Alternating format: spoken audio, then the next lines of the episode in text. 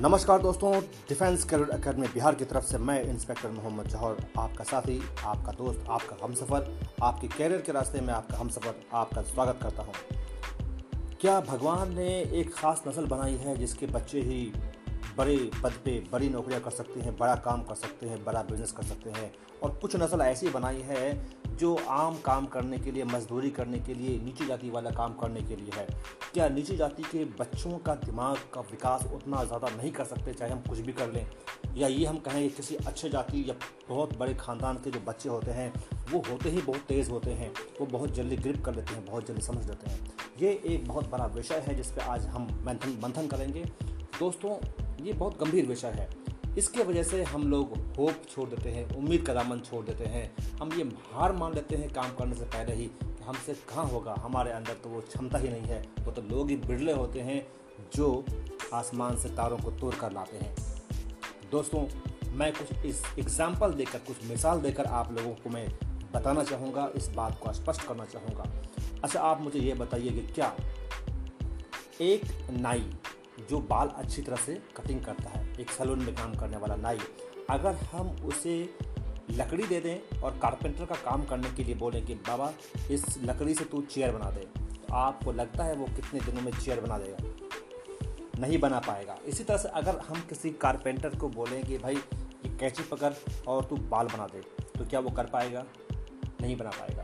आप कहेंगे, जी, इनका तो अकल ही इतने लेवल का है, इनकी तो बुद्धि ही इस लेवल की है कि बस जो छोटा सा सीख लिया ना, बस वही कर सकते हैं। अच्छा दोस्तों, अगर मैं आपसे ये कहूँ कि अगर हमारे डिस्ट्रिक्ट के डिस्ट्रिक्ट मजिस्ट्रेट हाँ हमारे डीएम साहब को अगर हम कहें कि डीएम साहब, आप ये कैंची लीजिए और कटिंग कीजिए। आपको क्या लगता है वो कितने देर में अच्छी कटिंग कर देंगे? बालों को दकच कर रख देंगे, बालों का सत्यानाश कर देंगे। क्यों? आगे हम डिस्कस करेंगे। ऐसा ही किसी डॉक्टर साहब को अगर आप लकड़ी दे दें और बोले, भाई, ये ले लीजिए और इसकी चेयर बना दीजिए। तो क्या वो बना पाएँगे? नहीं बना पाएँगे। तो बातों को समझना पड़ेगा दोस्तों। ये बात कुछ झोल झाल लग रही है। बात बहुत सिंपल है कि इंसान के पास, हर इंसान के पास, हर जाति के इंसान के पास, हर प्रांत के इंसान के पास जब वो बच्चा पैदा होता है, ईश्वर, भगवान, अल्लाह, जिसको भी आप मानते हो, उसको मान कर चलिए। वो उसके अंदर जो दिमाग देता है, वो दिमाग दिमाग नहीं है, वो पारस पत्थर है। पारस पत्थर के बारे में आप लोगों ने सुना होगा। जिस चीज़ पे लगा दो, वो सोना हो जाती है। इंसान का दिमाग भी दोस्तों इसी प्रकार से है। वो जिस चीज़ में लग जाता है ना, उस चीज़ को चमका देता है। एक कम पढ़े लिखे निचले जाति के दबे कुचले डाउन टोडन इलाके के जो लोग हैं, मान लीजिए वो नाई था, उसने अपने बच्चे को शुरू से कैंची के साथ लगाया। जब वो कैंची के साथ बच्चा लगा तो उसके दाव पेच इसको सीखा। उसमें वो धीरे धीरे एक्सपर्ट बना और वो, आज के टाइम पे अच्छा सैलून खोल सकता है, अच्छी कटिंग कर सकता है। एक आईएस के बच्चे को उसके गार्जियन ने शुरू से आईएस के हिसाब से ही तैयार किया। बचपन से ही ग्रूमिंग की डिसीज़न लेने से लेकर के पढ़ाई करने का तरीका हर सलीके में किया तो उसका बच्चा आईएस बन जाता है। अगर किसी, हम बढ़ई की बात करें तो वो उसका बच्चा जब पैदा होता है, बचपन से ही घर में पापा को अपना काम करते देखता है, लकड़ियों को काम करते हुए देखता है, वह बैठा रहता है, उसी से लकड़ियों से खेलता है धीरे धीरे वो उसमें निपुण बनता है, क्योंकि उसके पास जो ईश्वर ने पारस पत्थर दिया है, वो उस स्किल को चमका रहा है। जो लोहे पे काम करते हैं, उन्होंने लोहे को रॉकेट बनाकर मंगल ग्रह पहुँचा दिया। दोस्तों, दिमाग का बंटवारा आईक्यू का बंटवारा भगवान ने देने में कोई कमी नहीं की। अब बात यहाँ पे आती है कि बचपन से जो उस बच्चे की ग्रूमिंग हुई है, उसका जो एनवायरनमेंट है, वातावरण है, वो कैसे इलाके में हुआ है? जिस इलाके में हुआ है, उस हिसाब से उसका दिमाग एक्सपर्ट बनेगा। अगर बचपन से ही दिमाग नहीं लगाना सिखाया गया है तो उसका दिमाग बोधा बन जाएगा, वो बेवकूफ़ बन जाएगा। बचपन से ही उसने देखा है कि किसी खास पेशे के बारे में उसने ज्ञान हासिल किया इंटरेस्ट भरा उसमें उसने और इंटरेस्ट लिया, जितना जितना उसमें दिमाग लगाता गया एक्सपर्ट बनता गया। दोस्तों, हमारा बच्चा भी, हम भी, अभी हम भी, आप भी कुछ भी कर सकते हैं संसार में। लेकिन चाहिए क्या? इंसान के पास जो सबसे कीमती चीज़ है वो है समय।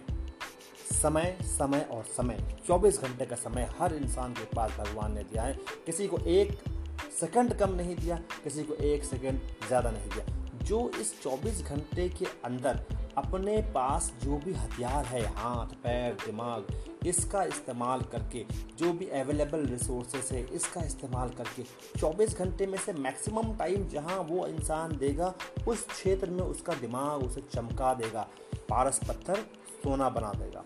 ज़रूरत है हमें अपने समय को पहचानने की और हर एक सेकंड को, हर एक समय को एक्सपेरिमेंट करके, अपने लक्ष्य को निर्धारित करके, उस लक्ष्य की तरफ़ आगे बढ़ने की। अब दोस्तों, इसमें एक बोनस बात मैं बोलना चाहूँगा आपको। लोग कहते हैं कि हमारा तो किस्मत ही सही नहीं है। अरे यार, हमारी किस्मत ही खराब। अरे यार, उसका किस्मत कितना अच्छा है। मैं भी कहता हूँ, मैं भी किस्मत को मानता हूँ। लेकिन दोस्तों, मेरी किस्मत की परिभाषा थोड़ी सी अलग है। किस्मत, यानी कि लक।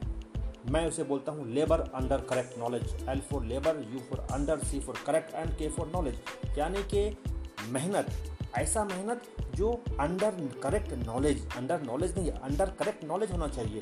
सही ज्ञान की तरफ़ किया गया मेहनत ही आपका लक है। अगर आपने मेहनत नहीं किया, सही ज्ञान था तो भी लक खराब हो जाएगा। और आपने मेहनत तो बहुत किया, लेकिन ज्ञान सही नहीं था तो भी आपका लक खराब हो जाएगा। अगर कोई मैराथन में दौड़ने वाला बहुत तेज़ी से दौड़ रहा है, सबसे आगे दौड़ रहा है, लेकिन उसने डाइवर्शन ले लिया, जिधर नहीं जाना था, उसके बरखिलाफ किसी और रास्ते पर चल गया। अब वो कितना भी ज़ोर लगा ले, कितना भी लेबर कर ले हार्ड लेबर करे, उसका करेक्ट नॉलेज नहीं है, वो मैराथन में फ़र्स्ट नहीं आएगा। और जैसे पूरा नॉलेज है कि ये रूट है, लेकिन वो लेबर नहीं कर रहा है टाइम पास कर रहा है। तो दोस्तों, उसका लेबर अंडर करेक्ट नॉलेज का जो फॉर्मूला है, वो गड़बड़ा गया। यानी कि आपको सही दिशा में पूरा प्रयास करना पड़ेगा। उस 24 घंटे में से मैक्सिमम समय निकाल के तो आपका लक्ष्य संवर जाएगा। चाहे आप रिक्शा चलाने वाले के बेटे हों, चाहे आप मैकेनिक के बेटे हों, चाहे आप नाई के बेटे हों, चाहे आप किसी फ़कीर के बेटे हों, आप जो भी चाहिए आप कर सकते हैं। अब यहाँ पे एक बात और मैं ऐड करना चाहूँगा कि सबसे ज़्यादा ज़रूरी चीज़ है अपने लाइफ में एक टारगेट को पहचानने की, कि मैंने ये टारगेट करना है। उस टारगेट को पहचानने के बाद आपका दिमाग को हिसाब करने में कैलकुलेशन करने में आसानी होगी कि उसको जाने के लिए क्या क्या रिक्वायरमेंट है क्या क्या चीज़ें करनी पड़ेगी। फिर वो दिमाग उसको परस्यू करके, जो 24 घंटे में आपका समय है, आप दे करके उस चीज़ को पूरा कर सकते हैं। दोस्तों, अब मैं आपको एक छोटी सी बात बताना चाहूँगा कि मैं, हम जो अगली बार जिस टॉपिक पे हम बात करेंगे, वो होगी पढ़ाई के लिए अपने समय को कैसे एडजस्ट करें फिर तब तक के लिए मुझे विदा दीजिए आपका दोस्त, इंस्पेक्टर मोहम्मद जौहर जय हिंद, जय भारत।